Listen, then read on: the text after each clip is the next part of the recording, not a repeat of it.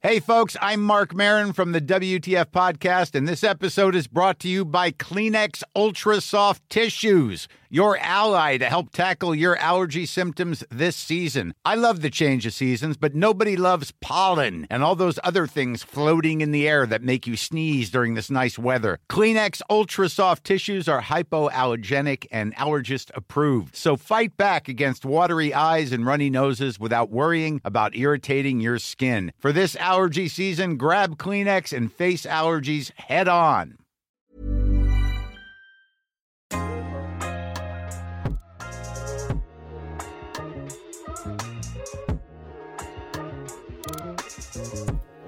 I'm Patience Adamu. And I'm Curtis Vermont. And this is The Drip, a podcast about political decision making during a racial revolution. Stay tuned as we analyze Canadian news and black issues on a weekly basis. And if you like what you hear, subscribe. On this week's episode, we discuss some of the top headlines from the week of June 13th, including In disarray, the Green Party gives leader Annamie Paul an ultimatum. Doug Ford brings in a younger, more diverse cabinet ahead of the 2022 election. Canada getting its first BIPOC Muslim Supreme Court judge. Woohoo! Amazon finally gets called out for treating workers worse than cattle. Another set of Toronto cops get charged for use of force against another black man. Oh, another one, eh? Juneteenth becomes a federal holiday in the United States, and plenty more. To kick off our politics segment, the Green Party has handed leader Annamie Paul an ultimatum. Denounce comments from the former staffer accusing MPs of anti Semitism or face a confidence vote on her leadership on July 20th. That's my birthday. A- that's soon. Hmm. Ooh. Now, we touched on this last week, but it's become a bit of a developing story, hasn't it, Patience? Yeah. So, if you haven't heard yet to our listeners, the Israeli Palestine conflict has led to a series of unfortunate events for leader Paul. First, she made a statement that many thought was inadequate about the conflict. Then, her former senior staffer, Noah Zatzman, basically threatened his own MPs in the next election Hmm. and she lost an MP over it, or at least that's the rationale that was given first. But that rationale is clearly in question now, considering that that former Green MP, Jenica Atwin, went to the Liberals, and the Liberals have a similar, albeit more sophisticated position on the Israeli Palestine conflict. You follow? Interesting. That led to the rest of Annamie's MPs essentially turning against her, and that prompted the party leadership, its governing council, to start removal proceedings against her. They've since watered down their attacks, but there's still tension, as I alluded to with that looming vote on July 20th. Like, yo, fam, it hasn't even been a year yet, and look how much mess there is, fam. Bear mess. Bear mess. Anyway, uh, so all that that led to an emergency leadership meeting uh, this week where Paul survived a vote that could have kickstarted the process of removing her from the leadership. While the non-confidence vote was successfully neutralized, as things stands now, Annamie will have to condemn Zatzman's comments in a news conference, and that's something she's so far refused to do, saying, quote, Often, when people like me are elected or appointed to positions of senior leadership, the rules of the game seem to change. Suddenly, there needs to be more oversight, more Yep. accountability, more Yep. and swifter and more severe sanctions. Yep. This is something that I will resist. I don't need a bespoke set of rules established for me, and I haven't asked for any special accommodation. What I'm seeking is the same freedom as previous leaders to fulfill my role on behalf of the members of our party who elected me. Collaboration and collegiality doesn't require bowing down. It doesn't mean being brought to heel or giving into ultimatums. End quote. So it looks like there will be a showdown. For the record, the letter that prompted the meeting contained a scathing review of Paul's leadership style that any person with a modicum of an ability to think critically would call sexist and racist in describing her leadership style. It was written by Beverly Eert, the federal council's Manitoba representative, and Kate Storey, the party's fund representative, saying, quote, since her election as leader, Annamie Paul has acted with an autocratic attitude of hostility, superiority, and rejection, failing to assume her duty to be an active, contributing, respectful, attentive member of federal council, end quote. I mean, I read that and I say, but that sounds like most leaders I know. So what the problem is? Honestly. The letter continues, quote, she has attended few council meetings and when in attendance has displayed anger in long repetitive aggressive monologues and has failed to recognize the value of any ideas except her own. So so let me get this straight. The leader of the party has to do what you say and has to be nice? Again, where where else does this happen? This is so bad. The letter was so bad, so racist, and so sexist that Green MPs and others disavowed it. These are the same people who were trying to come for her in this meeting. Okay, good. Storey, who wrote the letter, later tried to walk it back through a leaked email saying, quote, in a spirit of reconciliation between federal counselors and the GPC leader, please delete the allegation document. Are you stupid? Y'all see how racism and sexism can work? Yo. What do you Is she stupid? What do you think? What do you think? No, you can't do that. You can't lash out at someone, tearing them down, and then after people have realized that that you really came hard for her, you went in on her, asked people to ignore the fact that, that you just did that publicly. And, you know, I, I think Annamie's in a really, really tough, tough position. I mean, certainly, you know, it's clear that that the comments were sexist and racist. Mm. It's also, I mean, the Green Party doesn't have the greatest reputation of being inclusive of people who are BIPOC, Mm. right? So, uh, I'm, although I'm surprised that um, that that they would be as sexist in in that statement, given that it was written by two women. Um, I'm not surprised that when you're talking about a black woman, you compound the the sexist comments within the racism. Yeah. You know what I'm saying? Yeah. So it's not just that she's a, a strong female leader, a strong woman leader. It's that she's a, a angry black woman. Yeah. And I, th- that doesn't surprise me in the least. I'm, I'm really, I, f- I feel really, really badly for Annamie because, like you said, it hasn't even been a year. This party has not given her a fair go. Not at all. And even though she did skirt the um, efforts to have her removed from leadership, she still has to deal with a party that has a lot of infighting and uh, a party of, of people who uh, are, are going to continue to blame her for Atwin's move. And and like you said, Atwin did not really move to a party that has a really strong stance on on, on any on, on that same issue. Yeah. Right. Atwin moved because she wanted to move. Fam, move and and keep your mouth.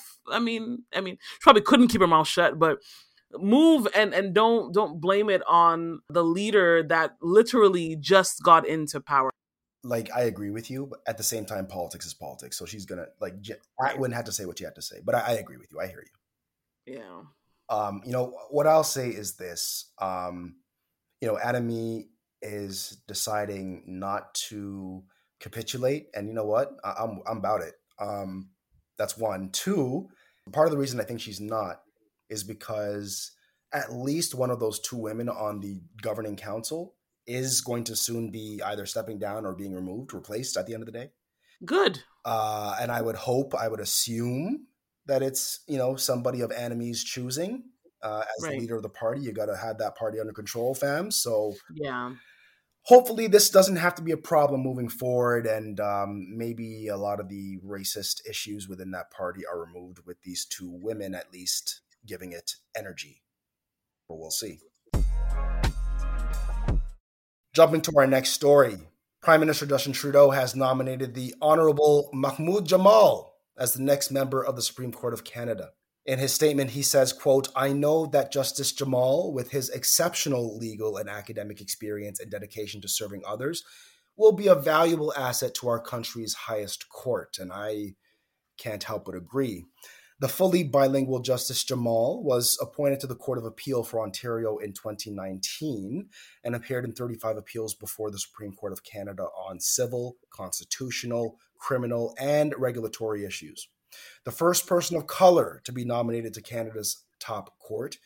He also taught constitutional law at McGill and administrative law at Osgoode Hall. Jamal will replace Justice Rosalie Abella, currently the longest serving Supreme Court justice who will retire from the court on July 1, her 75th birthday. Jamal was born in Nairobi, Kenya in 1967 in a family originally from India. He said in his questionnaire that his family moved to the UK in a search of a better life in 1969. And in 1981, his family settled in Edmonton, where he attended high school. He's quoted as saying, I was raised at school as a Christian, reciting the Lord's Prayer and absorbing the values of the Church of England, and at home as a Muslim, memorizing Arabic prayers from the Quran and living as part of the Ismaili community. Like many others, I experienced discrimination as a fact of daily life. As a child and youth, I was taunted and harassed because of my name and religion or the color of my skin. End quote. Just wow. I mean, Patience, what are your thoughts on this so far? This is massive. Mm-hmm. With a nine member Supreme Court, to have the first person of color, the first person from the continent of Africa. Mm-hmm. This will transform the Supreme Court of Canada. And I mean this not just because it will change the, the decisions, because I do think that the decisions will take a little bit longer to change, especially because we're seeing Jamal replace Abella, and Abella, as a Jewish woman, was a, a, bit of a trailblazer in her own right. So the fact that Jamal is replacing Abella means that, okay, we, we may not be moving as forward as we would like to. Mm-hmm. However, given that every single Supreme Court judge, whether they agree with it with, with the majority or they disagree with the majority, has the opportunity to write out their decision Mm-hmm. and contextualize their decision, whether they agree or disagree, um, in Canadian constitutional law. Yeah, I think we are going to see a different perspective That's on it. Canadian constitutional law that's exactly. and that yeah that is the key that is like what i have been dying for and i think trudeau was was thoughtful in nominating justice jamal Mhm. because we need someone who has this dual perspective as you mentioned jamal has a bit of a christian perspective because he Mhm. went to school he went to a christian school Yep.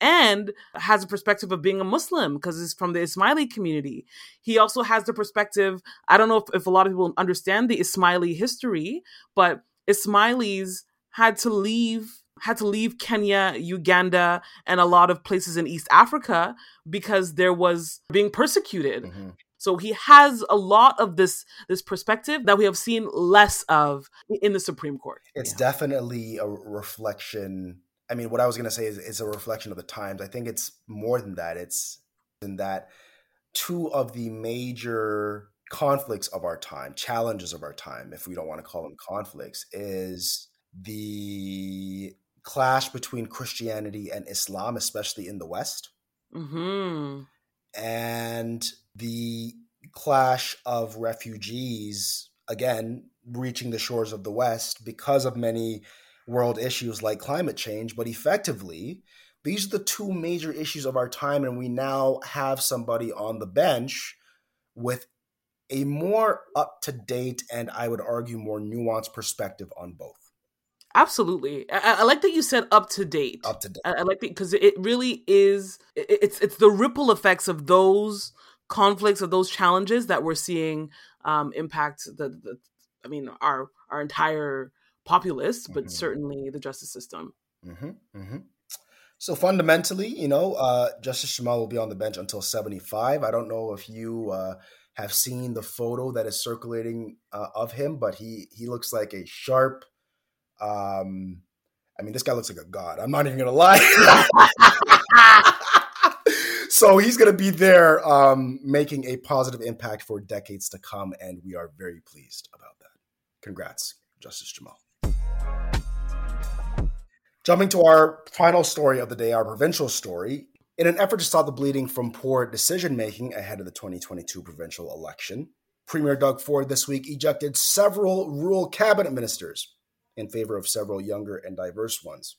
Top of the list for replacement, Merrilee Fullerton, his clearly incompetent long term care minister who oversaw a 10 month long ordeal where hundreds of long term care homes suffered major COVID 19 outbreaks killing 4,000 residents and at least 12 Oh my staff members. gosh. Oh my gosh. Underscoring her incompetence, a commission literally found that there was no established plan to protect long term care residents during the pandemic. Hmm. She doesn't quite get a demotion, though, because she's being moved to the province's third biggest portfolio as Minister of Children and Youth and Community Services. Oh, so she can go mess that up. Well, we'll see how that goes. And and she's being replaced by. Do you know what she's being replaced by? No. The Saint Bart's God himself. No way. Rod Phillips is back in the cut. You might recall him as Ford's second finance minister in less than two years until December when he got caught vacationing to St. Bart's. With his staff straight lying to mans. This is the guy with the yeah. He was he was lying about where he was. Posting was social media videos to suggest he was still in Ontario at the time. Oh my gosh. He resigned and disgraced after an impromptu apology broadcast live from Pearson. So yeah. Core members of Ford's pandemic response, though, including Finance Minister Peter Bethlenfalvy, Health Minister Christine Elliott, Solicitor General Sylvia Jones, and Education Minister Stephen Lecce, will remain in their posts. I honestly, like, most of that seemed reasonable to me. I really thought Sylvia Jones would be out. Honestly, when all you have is incompetence to choose from, what are you going to do? I, that, that's a very good point. Some new ministers include Stan Cho, MPP for Willowdale, who becomes Associate Minister of Transportation, reporting to Minister Mulroney. Uh, there's also Parm Gill, who is the MPP for Milton, becoming the Minister of Citizenship and Multiculturalism. And just for example of youth, we've got 32 year old Dave Piccini, MPP for Northumberland, Peterborough South, becoming the Minister of Environment, and more. You can find a full list of all the changes in our feed. So, Patience, do you think this will improve Doug Ford's decision making capacity, or is it just window dressing? It's window dressing. Obviously, I think he's just trying to he's trying to get himself ready for for an election, and obviously he's leveraging the places where he's more likely to lose seats, which is in the the, the cities rather than in the rural areas because they're not. I mean, it's probably less likely for them to swing over. I mean, maybe even maybe Ford is holding a majority right now. I I see another party holding a majority in the next election, whether it's NDP or Liberal. So I mean, it's anyone's game, in in my opinion, because of how badly this term has been and how um how, how tumultuous covid has been for politics in ontario generally so hmm. I, I, definitely think it's window, window dressing i also kind of feel bad for the guy he doesn't have very he doesn't have much to choose from so you know, doing this little shuffle, I mean, if you live in Peterborough, maybe it makes a really big difference for you. But uh, for the rest of the province, I, I mean, I, I can't see it making a really big difference. Interesting perspective. I hear you. I think that because of who Doug Ford is, this is more than likely window dressing because he doesn't actually understand how government works and how decision making is supposed to be done. Sorry. And I, I, guess that is a funny comment, but I didn't even mean that to be funny. Like I know that's why that's why it's even funnier. like you're stating facts. And, and you know, just just for perspective, just to point out that I'm not being facetious. I mean, not too long ago, earlier this morning, I was listening to Michael Bryant, who is the current head of the um, Civil Liberties Association, when he was formerly uh, the Liberal Attorney General under the McGuinty government, right? Mm. And and he he's somebody who pointed out because of a different a different circumstance, it wasn't even related to this, that just because of how Doug Ford does things, like yeah, he'll he'll get advice, but he'll not he, he won't really listen to it. Yeah. And even if he does, he'll interpret it in this incompetent way because he's incompetent. So um honestly, if it were any other government, I'd say, you know what, this is a good thing and we might lead, we might see better decision making. But I, I don't know that that's going to happen. You know, to your point though about whether or not there's going to be a new government come next year, I'm not so sure about that. Yeah. Uh, so so far, but uh, he has been able to not only stem the bleeding but turn it back around again. Even after this lockdown basically right now he sits at 33% whereas the liberals and ndp sit at 27 and so if he continues making the decisions and by, by the way i should say for context i knew ahead of time that he was going to make this decision. It was just a question of who was going to now fold these positions. Yeah. So when you when you consider the rationale and the expectation of that rationale it actually probably will work. Right? Mm. People will see that there's better decisions. People will see that there's more representation in government, blah, mm-hmm. blah, blah. Just like they're giving him another chance now, they'll give him another chance next year, unless he does some really messed up things. Now, what I'm waiting to see, patience, if I'm honest, yeah, is what people really think about Rod Phillips coming back. Because of all the issues people may be uh, upset about, that may actually be the lightning rod issue. Yeah. We'll see.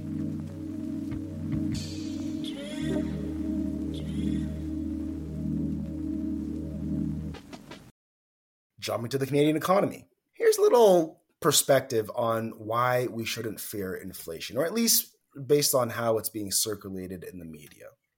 So, patience, you do your weekly reading, right? You you catch up on your current affairs, your policy stuff, maybe some entertainment stuff, your, your financial news, right? Of course. Yeah, me too. But you know, if, if we're not careful while soaking up all that information, we can be left downright shooketh. I mean, case in point, at least based on my reading habits, I see a lot of concern about inflation, especially from more conservative sources. Me too. Even CBC plays the game. One of their top articles this week was from Don Pittis titled, quote, Central Bankers Play Down Soaring Costs of Living, end quote, implying that life is mad expensive and the central bankers don't know what the hell they're talking about and it's the end of the world and oh my God, I hate everything. In response to Jerome Powell of the US Federal Reserve this week, or starting to think about cutting back on bond buying, which, as we should know, will slow economic growth down a bit, Don writes, quote, as prices in Canada soared by 3.6%, hot on the tail of US inflation currently running about 5%, it's by no means clear that cutting back on bond buying or quantitative easing will give us back the buying power we've lost over the past few months, end quote. He continues incredulously. Even while prices continue to surge, both Powell and Bank of Canada Governor Tiff Macklem continue to insist that the inflation we're seeing now is a flash in the pan. Price increases, they say, will head back down toward 2% after the pandemic's distortions have passed, end quote. Except some of the top fund managers in the US, if not North America as a whole, seem to agree with the central banker's position. The headline finding in Bank of America Securities Popular Monthly Fund Manager Survey, or FMS, is that 72% of active managers believe inflation pressures are temporary, while only 23% say it's permanent.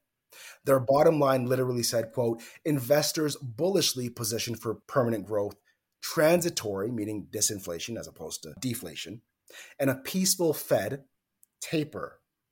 The bottom line I wanted to share is this Inflation has increased 3.5%, yes, but it's going to fall soon. And in fact, the inflation we've experienced has only been as drastic because we experienced deflation at the onset of the pandemic. Hmm. If you look at our economic data from StatsCan, which CBC was nice to do for us, you see that inflation is in fact only 1% of where it should be right now. You know where our target is for inflation Patience? No, tell me. It's 2. 2% oh. is our inflation. So that means we are actually we're expecting it to go higher so we can maintain a healthy economy, right? So context and perspective are everything.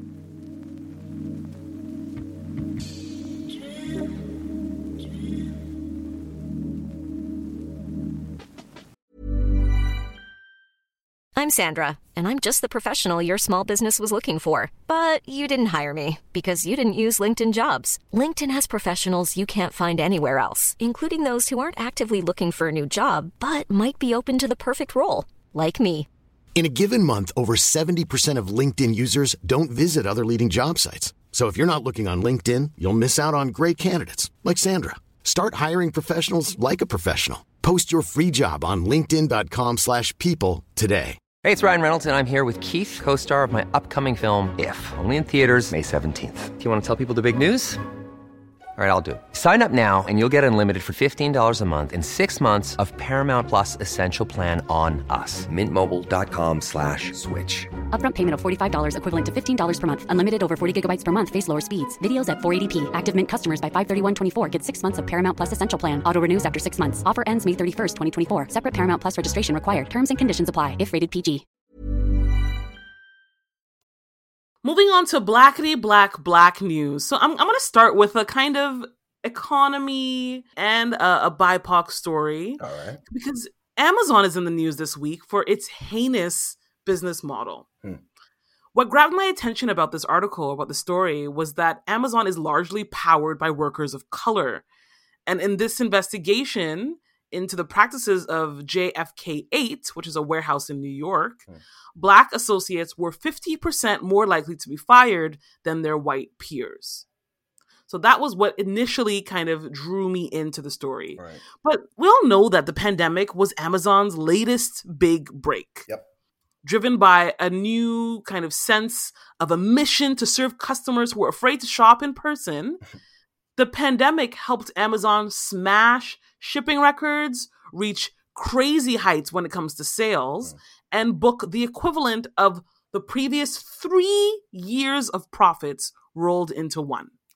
But what we may not have known is that Amazon has a 150% turnover rate, likely because their model for managing people is heavily reliant on metrics, apps, chatbots, literally removing the human from human resources. Word. The company has touted breathtaking job creation numbers. So, yes, they're creating jobs. From July to October 2020 alone, it hired an additional 350 new workers, hmm. more than the population of any kind of small city in Canada. Many of the recruits were hired through computer screening with little or no conversation or vetting and lasted just days or weeks on the job. Their 150% turnover rate is not something that they are even really worried about, even though it's double the rate of that industry. So if, if you work in logistics or if you work in retail, the turnover rate tends to be closer to 70%. Hmm. According to the New York Times, this is part of their strategy. Apparently, people work hardest when they first get hired and lose steam over time. So, what does Amazon do? Amazon doesn't want you to run out of steam. Once you run out of steam, you run out of a job, fam. Like, This is so bad already, but it gets worse. We know that warehouses were one of the places that were most commonly the sites of COVID 19 outbreaks, right? mm, yeah. But in the case of JFK 8, which should be an indicator of what was happening at other Amazon warehouses, after absences initially soared and disrupted, disrupted shipping, Amazon stopped communicating to workers about the toll of the virus. Hmm. the company did not tell their workers at this particular site of JFK 8 or at other warehouses about the number of cases and only reported to their employees that there were individuals testing positive, which didn't give them an indication as to whether two tested positive, 22 tested positive, or 222 tested positive. And while Amazon was saying publicly that they were disclosing confirmed cases to health officials, in this particular case, New York City records showed no reported cases from Amazon until November. Wow. This expose that, that you can read more about in the New York Times is expected to really force the hand of Amazon, hopefully influencing them to take on a more humane approach to their workforce, a workforce, again, of which is more than 50% people of color.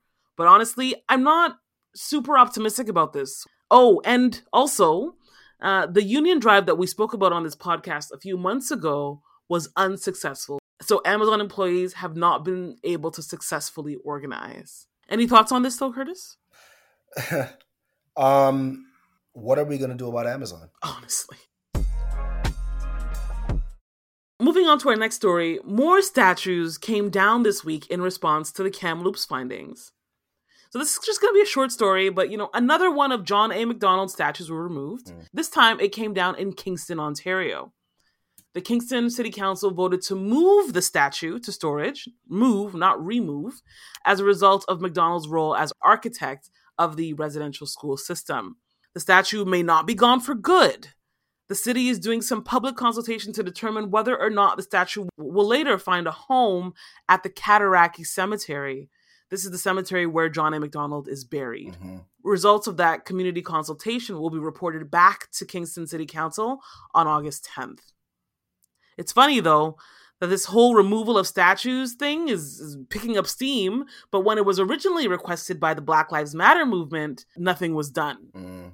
It's only now that they understand how hurtful these statues are. And to what degree do they understand, given that they still have to do public consultation to determine whether or not it can be moved to a secondary site? I was actually going to ask your thoughts on that consultation because, I mean, from the outset, it's like, yeah, these statues need to be put somewhere else the question of what should be done with them, though, it really should be up to the community. Now, you know, the, it should be under the guise that this is a bad statue. Let's be clear about that. Right. But it really should be a decision that's made by the community. So I, I think I'm kind of okay with that. Um, mm-hmm. And for it to be in the cemetery where he's buried, I think that makes a lot of sense.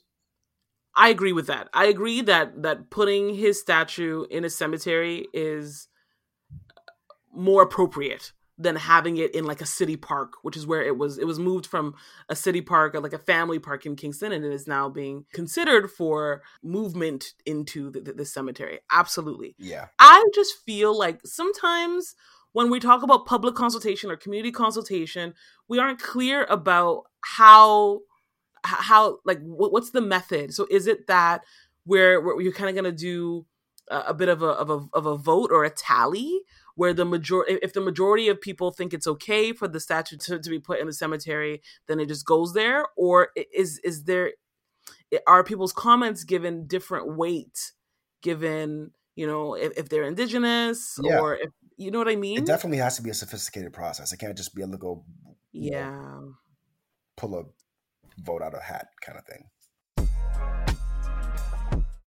our last story for Blackity Black Black this week is a familiar one. Video footage was released this week of an incident between a black man and a plain clothed Toronto cop.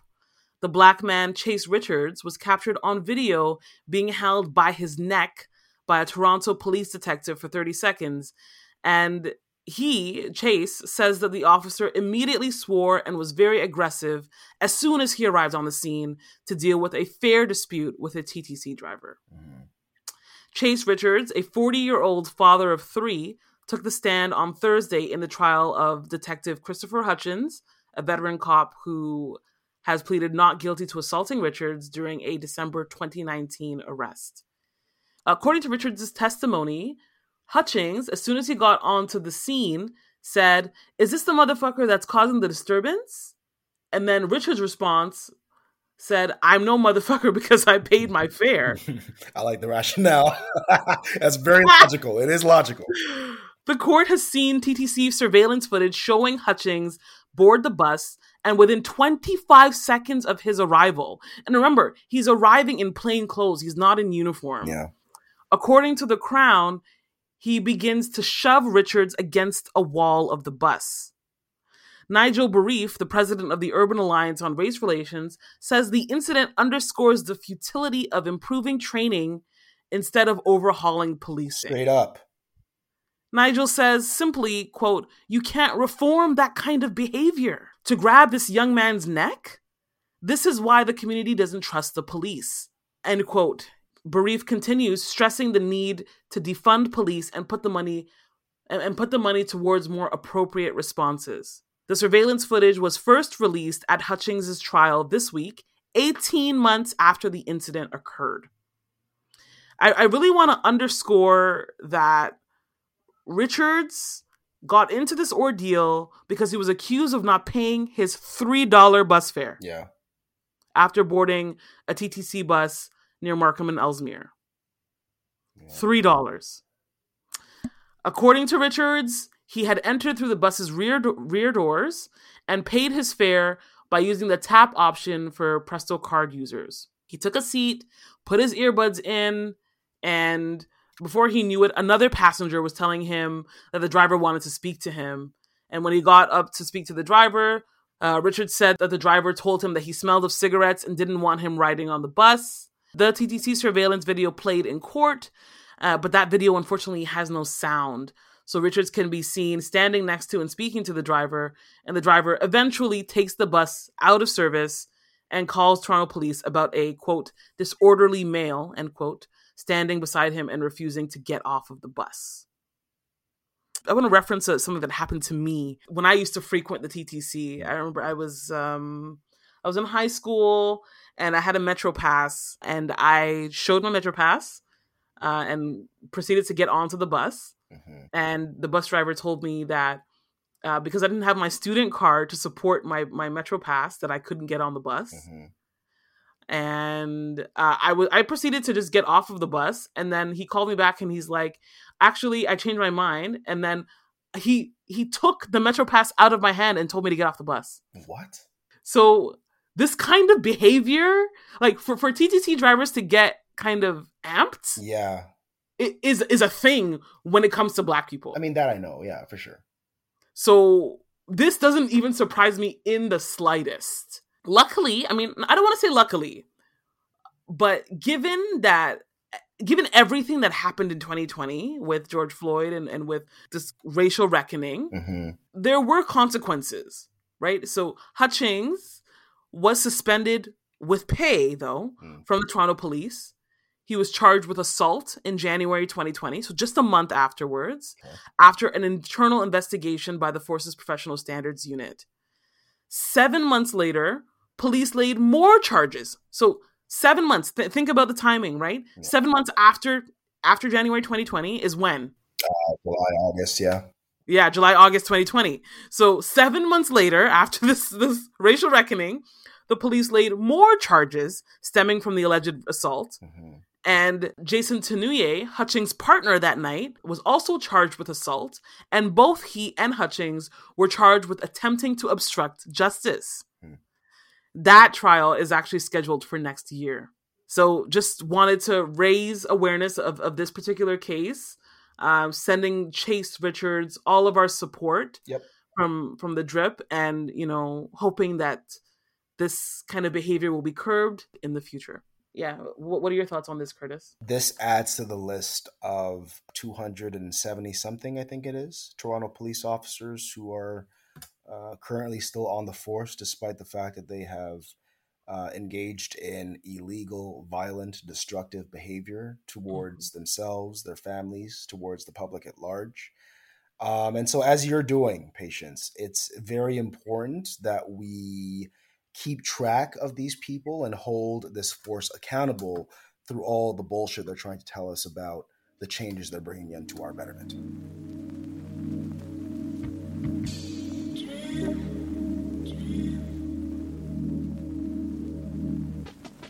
Moving on to news from the world.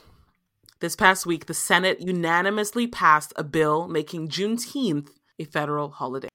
Hmm. Juneteenth National Independence Day commemorates the end of slavery in the United States and has been celebrated since 1865. In its earliest form, it was actually used to educate recently freed slaves on how to vote and how to become otherwise civically engaged.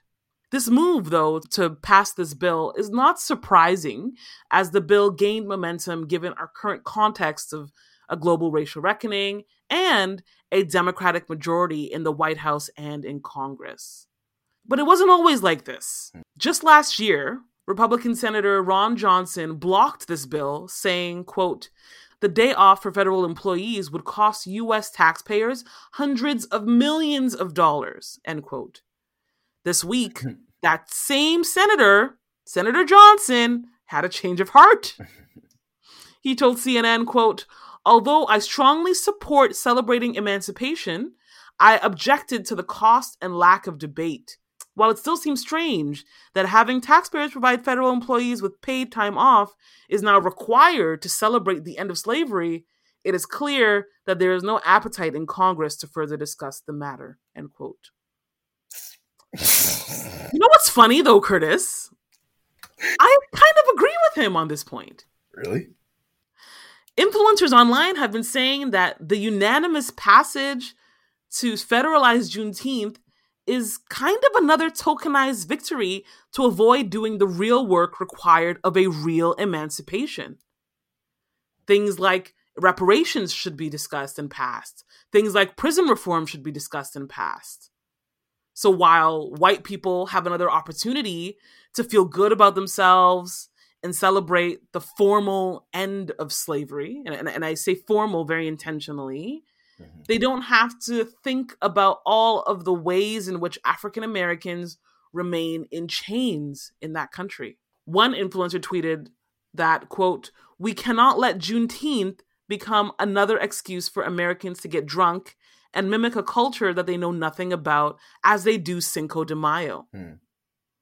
Cinco de Mayo is a day that honors the Mexican people resisting being dominated by Europeans, but it is now a day that Americans celebrate with tacos, tequila, and sombreros. End quote. So, like, I don't know, Curtis, where is the lie? Tell me, where is the lie? I, I guess I was just I didn't his his rationale and procedural bullshit was just annoying to me because he's like I, I don't see uh, why having taxpayers provide a federal employees pay time off to celebrate a day like he says he says the end of slavery but they do that for other things so why not for the end of slavery That's true. but yes. to your but obviously to your point it's like yeah this this is uh this is tokenism at its finest where it has a, the capacity to become just another tokenistic response. The, my only thing i don't want to take away from that perspective. At the same time though i think we should be careful not to discount the legislative process in the united states. What do i mean by that? Just because this legislation for juneteenth passed doesn't mean that the insinuation is that this is being given to shut up black people up, right? hmm There is other legislation, there's a suite of legislation regarding black people and the black experience in Congress right now. They're all moving at different paces. I, I think that a bill like this is just easier to move. You, do you see what I'm saying? For sure. I mean, of course it is. it's, it's it's simply easier. So that's a byproduct of the fact that it's just an easier bill. I'm not saying that yes, I'm not saying that it's true that as has already been pointed out many times little stuff like holidays will be handed will be thrown out like a frisbee and that's it. But we should be clear on the realities of the legislative process. That's all I'm trying to say. you you you you pick the low hanging fruit. Right. Fair.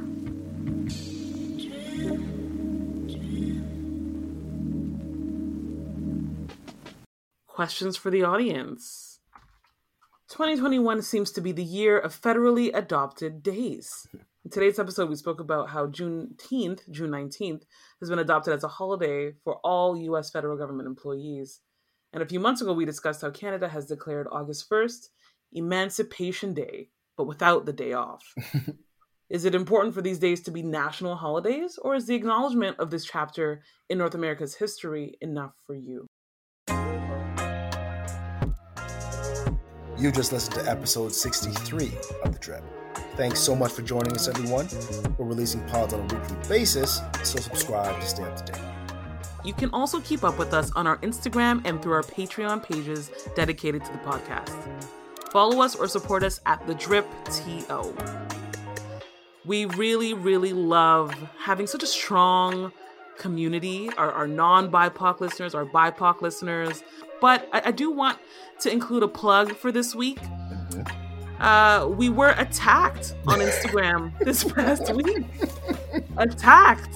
And we had some allies step up and defend us, our voice, and our position. Yes. And I really want to thank our community for, for standing in for us like that. That was amazing. Yes. Um, did, did you have anyone in particular you wanted to shout out?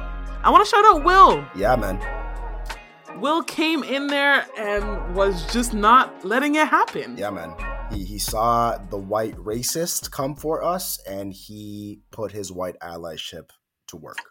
Yes. Thank you. We'd also like to give a special shout out to Toronto's very own Beyond Location for the sounds you're hearing now. You can find more tracks from him wherever you get your music. See everybody next time.